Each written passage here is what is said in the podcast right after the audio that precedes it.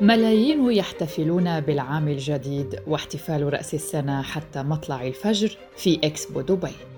طغت الأجواء الاحتفالية بمناسبة عيد الميلاد ورأس السنة على مشهد الفعاليات التي شهدها إكسبو 2020 دبي خلال الأسبوع الماضي، فيما يواصل الحدث العالمي تسجيل زيادة ملحوظة في عدد الزيارات وسط تطبيق أفضل إجراءات السلامة والوقاية من وباء كورونا.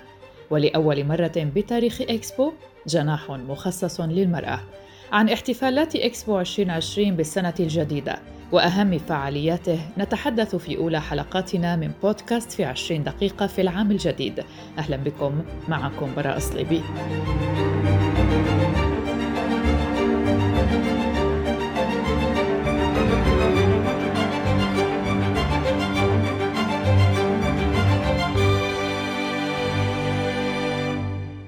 إذا تواصلت التحضيرات في كافة أرجاء الحدث العالمي استعدادا لاحتفالات رأس السنة الميلادية، حيث تقرر أن تكون الأبواب مفتوحة في ليلة الاحتفال حتى الخامسة فجرا، فيما استقبلت الأجنحة زوارها حتى الرابعة صباحا في الليلة ذاتها. وكانت شوارع إكسبو وكل زواياه مشغولة بالكامل باستقبال العام الجديد حتى عمرت باحتفالات متنوعة بينما كانت ساحة الوصل حيث قلب إكسبو 2020 دبي هي المحطة الرئيسية التي احتضنت كافة الفعاليات المبهرة والعد التنازلي لاستقبال العام الجديد وشهدت القبة المفتوحة على الفضاء سقوط كرة عملاقة من السماء أمام أعين الزوار إيذانا بميلاد عام جديد. في وقت أضيئت فيه سماء المكان بالألعاب النارية المذهلة التي انطلقت في تمام الساعة الثالثة فجرا.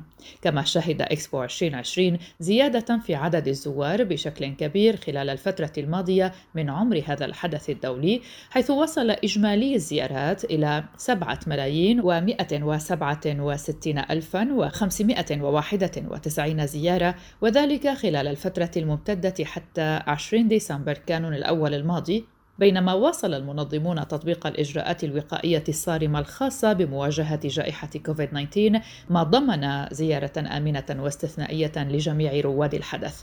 وأشارت وكالة الأنباء الإماراتية وام إلى ارتفاع عدد الزيارات الافتراضية لإكسبو 2020 أيضا إلى ما نسبته 31.6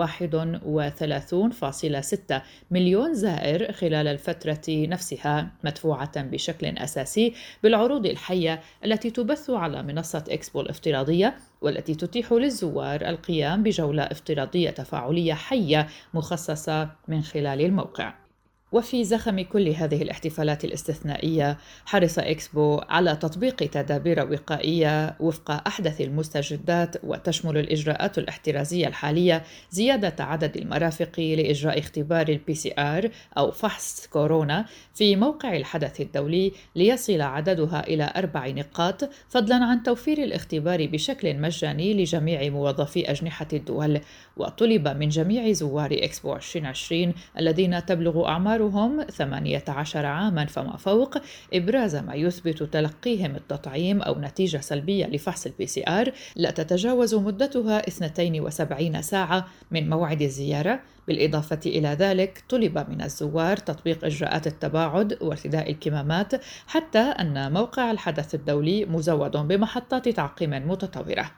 أما الفعاليات الأبرز التي شهدها إكسبو 2020 في الآونة الأخيرة كانت حضور نجم كرة القدم وسفير إكسبو ليونيل ميسي إلى أرض الحدث الدولي إلى جانب العرض العلمي الحي للكهرباء المثير للإعجاب والذي يحمل عنوان برينياك لايف أو امتحان العقل وغيرها من العروض الترفيهية الحية والتي كانت مدعومة بالإقبال الحماسي على التذكرة الاحتفالية لإكسبو 2020 وعلى صعيد آخر قدم أسبوع المعرفة والتعلم وهو أحدث أسابيع الموضوعات ضمن برنامج الإنسان وكوكب الأرض قدم قمة تعليمية عالمية نظمت على مدار ثلاثة أيام بجانب عدد من فعاليات المجلس العالمي كما عقد على هامشه فعالية تفاعلية حول التعلم التجريبي بالإضافة إلى انعقاد منتدى أعمال حول تسخير المعرفة للاستعداد بشكل أفضل للمستقبل. ساهمت التحضيرات لموسم الأعياد عبر كل أرجاء موقع إكسبو 2020 في بث روح موسم الأعياد في الأجواء المحيطة من قبل تاريخ الخامس والعشرين من ديسمبر كانون الأول.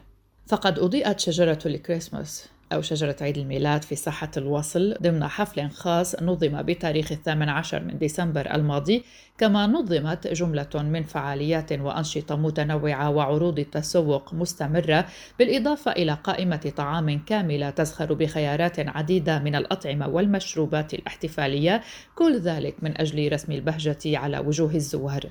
وخلال الأيام السبعة المنقضية احتفل زوار إكسبو 2020 دبي بمجموعة من الحفلات الموسيقية الحية المتألقة والتي أحياها كوكبة من الفنانين الدوليين. من ضمنهم الحفلة الغنائية الخاصة بكل من دينا ستارز والفرقة الفلسطينية The Apo and the Apostles يوم الثالث والعشرين من ديسمبر بحديقة اليوبيل.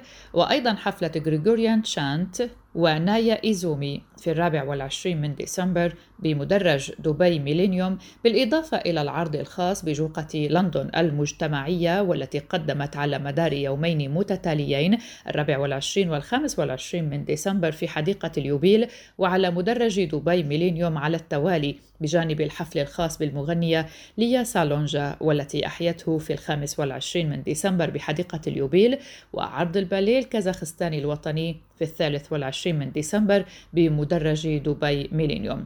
كل ذلك وإلى جانبه. تم الاحتفاء بشباب عرب حققوا أحلامهم في الإمارات وانطلاق النسخة الأولى من قمة اللغة العربية في إكسبو 2020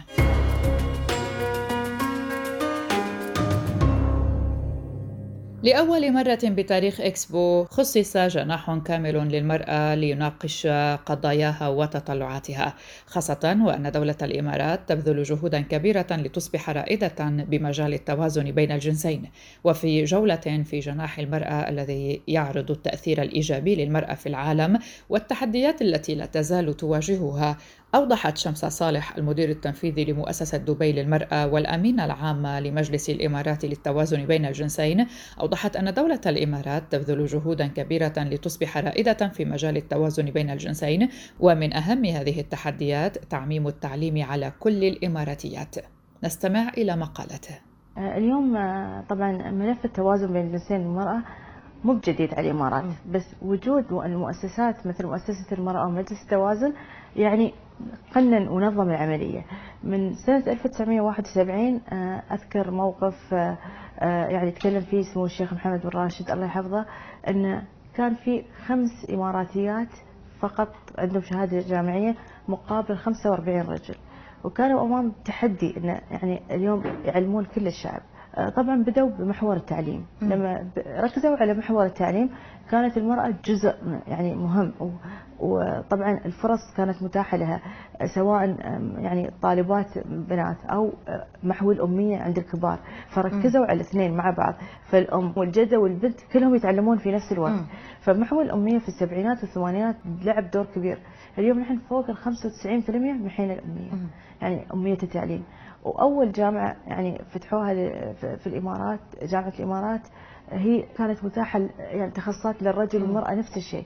الهندسة الأمور التقنية الكمبيوتر كل شيء. 56% من التخصصات العلمية اللي هي الستم فيلد من النساء الخريجات. فاليوم الأرقام هي اللي تتكلم عن الإنجازات. يعني ما في داعي إن نحن اليوم مثلا نتكلم ونبرز. هي موجودة والتقارير الدولية اليوم يعني يعني تثبت كلامنا وتثبت جهودنا وتثبت أيضا رؤية الدولة في تمكين المرأة والتزامها في التزام كبير يعني في أي محفل المرأة حاضرة. اليوم تشوفين ملف ملف الأمن الغذائي ملف اللي هو التغيير المناخي كل النساء ماسكين ملف التعليم وزيره المرأة. فاليوم ملفات مهمة مش يعني أي وزارة أو اليوم القائمة على إكسبو امرأة وزيرة. يعني دليل على أن في ثقة من القيادة.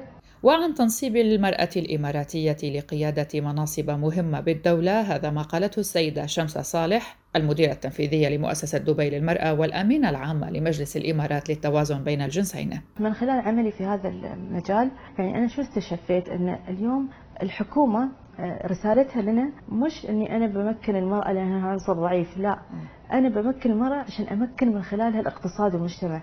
يعني الدور والمسج اللي وصلنا ان المرأة اليوم هي مساعد للملف يعني مساعد للأجندة الوطنية. يعني هي ممكن مش إنسان ضعيف يحتاج إلى تمكين. فاليوم الحمد لله المرأة ممكنة آه، على المرأة أن تستغل هاي الفرصة. اليوم نحن عندنا فرصة التشريعات جدا داعمة للمرأة القيادة داعمة للمرأة. هو بس أنا أستغل هاي الفرصة وأثبت نفسي في مجال معين.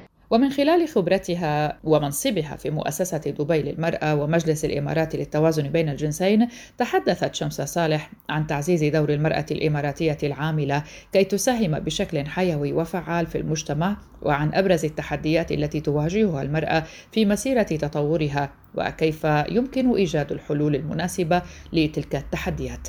هي يعني مثل مشكلة بسيطة أو تاسك بسيط آه، يواجه المرأة. اليوم آه، التوفيق بين العمل والمنزل وايد صعب بالنسبة للمرأة. خاصة يعني في ظل ظروف يعني دولة تشتغل بسرعة. صحيح. فهو المشكلة الوحيدة التوازن مثلا المرأة في التمثيل الخارجي إذا مثلا الزوج راح يشتغل سفير زوجته تروح معاه لكن إذا الزوجة راحت صعب إن الزوج يروح. تعليم الأطفال لازم يعني هو عملية التوافق بين البيت والعمل. بس صراحة أنا أشوف النساء تفوقوا فيه. يعني نحن شايفينها كنا تحدي. اليوم في أزمة كورونا في نساء ثلاث أسابيع ما نشوفهم بيوتهم. يعني وبعدين حتى لما يردون محجورين عن عيالهم لأنهم خالطوا المرضى فهاي الأمور تخليك يعني تصيحين من من تعرفين تشوفين النساء انه في دور بارز في في تحدي. يعني أنا لما شفت هذيلا كنا مسويين مبادرة للخط الأول. فيشتغلون حتى ناسين الوقت. شوف على أرض الواقع المرأة أثبتت في أرقام في في في أشياء في يعني في مبادرات. اليوم ملف الفضاء أكبر دليل. ومن خلال ما وصلت إليه المرأة الإماراتية اليوم أردنا معرفة هل هي في تنافس مع الرجل وكيف. هي منافسة. اليوم أنا صراحة أشوف آه، يعني ما في منافسة بينها وبين الرجل في آه، دور تكاملي. فالمرأة آه، الرجل يساعد المرأة وهذا شيء جدا مهم. يعني إذا في دعم للرجل سواء على مستوى العمل على مستوى الأسرة وجدا مهم دعم الرجل. يعني أنا ما بقدر أشتغل إذا ما في دعم من زوجي. يعني أبسط شيء إنه موضوع الأولاد موضوع المانجمنت في البيت هذا كله جدا مهم. فدعم الرجل بالعكس اليوم الرجل يفتخر بالمرأة لما تكون يعني مثلا في منصب أو أو حققت أي يعني أي شيء. فدور المرأة دور الرجل جدا مهم في دعم المرأة. لما الدور هذا يتكامل يصير تكافؤ فرص وبقول لك قصة يعني نحن اليوم آه، صراحة أشوف من ذكاء الحكومة أن اختارت كلمة توازن بين الجنسين ما اختارت مساواة. المساواة يعني شوي كلمة صعبة. أنا لما أسوي مساواه يمكن أظلم طرف. فالتوازن هي تكافؤ فرص منح كل حد حقه. فنحن في ملف التوازن مش بس ندعم المرأة حتى ندعم الرجل. إذا في أي أي مشاكل في ملف جنسين مش جنس واحد. في اليوم آه، الرجل إذا مثلا قليل نسبته في هذا المجال بعد نتدخل. فحتى التشريع الأخير اللي طلع إجازة الأبوة طلع خمسة أيام في القطاع الخاص إجازة للأبوة كان ما في. فاليوم هذا يدعم الرجل القرار. ففي آه، حتى المساواة في الأجور. في عشرين دقيقة مع براء صليبي أما عن انطلاق فعاليات النسخة الأولى من قمة اللغة العربية في مركز دبي للمعارض في إكسبو 2020 فتحت رعاية الشيخ محمد بن راشد آل مكتوم نائب رئيس دولة الإمارات العربية المتحدة رئيس مجلس الوزراء حاكم دبي انطلقت في التاسع عشر من ديسمبر الماضي في مركز دبي للمعارض في إكسبو 2020 فعاليات النسخة الأولى من قمة اللغة العربية. تحت شعار حوار المجتمعات وتواصل الحضارات وذلك بحضور الشيخ أحمد بن محمد بن راشد آل مكتوم رئيس مجلس دبي للإعلام. وانعقدت القمة على مدار يومين بالتزامن مع انعقاد الدورة الثانية والعشرين من مؤتمر الوزراء المسؤولين عن الشؤون الثقافية في الوطن العربي. وتمثل القمة منصة تفاعل وحوار تجمع صناع القرار بأصحاب المصلحة والجمهور كما تعكس جهود وزارة الثقافة والشباب ومركز أبو ظبي للغة العربية لتعزيز مكانة اللغة العربية. كما حضر انطلاقة القمة التي تنظمها وزارة الثقافة والشباب بالشراكة مع مركز أبو ظبي للغة العربية التابع لدائرة الثقافة والسياحة في أبو ظبي حضرت نورة بنت محمد الكعبي وزيرة الثقافة والشباب وأحمد أبو الغيط الأمين العام لجامعة الدول العربية وعدد من الوزراء المسؤولين عن الثقافة في العالم العربي ومديري المنظمات العربية والدولية المختصة بالشؤون الثقافية. يأتي انعقاد القمة في إطار الاحتفال باليوم العالمي للغة العربية في الثامن عشر من ديسمبر من كل عام حيث تعد اللغة العربية إحدى اللغات الأكثر انتشارا في العالم ويتحدث بها نحو 420 مليون إنسان. إذ يعزز انعقادها جهود نشر اللغة العربية وحضورها عالميا بوصفها لغة معروفة وثقافة وإبداع تساهم في رسم معالم حاضرها ومستقبلها كما تشكل مرجعية دولية للغة العربية ورسم مستقبل العربية. وناقشت القمة قضايا اللغة العربية في مجالاتها وموضوعاتها المختلفة من أجل إثراء الحوار وتقديم تجارب مميزة إلى جانب مناقشة أهم توصيات تقرير حالة اللغة العربية ومستقبلها. الصادر عن وزارة الثقافة والشباب في ديسمبر كانون الأول 2020 وأعلن أحمد أبو الغيط الأمين العام للجامعة العربية ضيف شرف القمة عن رغبة الجامعة في استضافة إطلاق النسخة القادمة من تقرير حالة اللغة العربية ومستقبلها. وقالت نورة بنت محمد الكعبي خلال الكلمة الافتتاحية للقمة إن السؤال الذي يطرح نفسه وبقوة هو ما مدى قدرة لغتنا العربية على مواكبة التغييرات وما هو القرار المطلوب منا. معربة عن أملها أن تحقق القمة الإجابات المتعلقة بكل قضايا اللغة العربية. العربية. مضيفة أن الاجتماع يمثل نافذة أمل نطل منها على غد مشرق واعد لبلادنا. وناقشت القمة أيضا عدة موضوعات تتعلق بالتعليم والتكنولوجيا وتعريب المحتوى الرقمي والإنتاج الإبداعي والثقافي. وباركت تسجيل الخط العربي على قائمة التراث الثقافي غير المادي لمنظمة الأمم المتحدة للتربية والعلم والثقافة اليونسكو. وهو ملف مشترك تاريخي بين 16 دولة عربية اختارت السعودية منسقا عاما للملف تحت إشراف المنظمة العربية للتربية والثقافة والعلوم.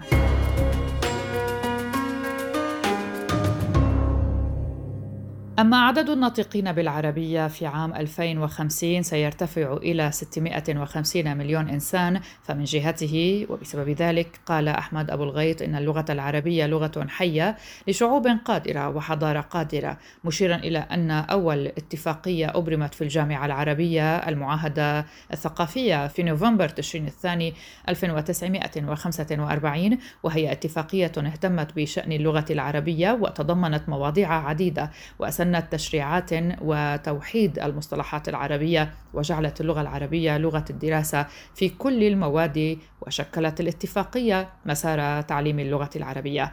وأضاف بأن التقديرات تشير إلى أن عدد الناطقين باللغة العربية في 2050 سيرتفع كما ذكرنا إلى 650 مليون إنسان لافتا إلى اطلاعه على تقرير حالة اللغة العربية ومستقبلها والذي يعد وثيقة رائعة ستحيا لسنوات وسنوات كما يرصد التقرير حالة اللغة العربية ويقوم على رؤية علمية لا تفرط في التشاؤم ولا تتغافل عن الواقع والقارئ للتقرير سيدهشه كثرة وتنوع المبادرات التي تم إطلاقها لحماية اللغة العربية. وانعقدت الجلسة الأولى من القمة بعنوان اللغة والثقافة ومسارات المستقبل حيث سلطت الضوء على واقع اللغة والثقافة العربية في عالم متغير يتسارع فيه التحول الرقمي وتتعاظم التحديات التي تواجهها لغتنا وثقافتنا. وناقشت الجلسة أهم الجهود والخطوات التي يجب اتخاذها من أجل تصميم مستقبل جديد للغة العربية وآليات التعاون بين الجهات المسؤولة في مختلف الدول من أجل رسم مسارات مستقبل اللغة العربية.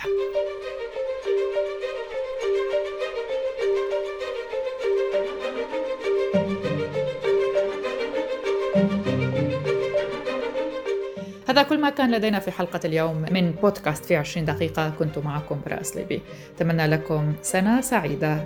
إلى اللقاء. نلتقي في حلقات مقبلة.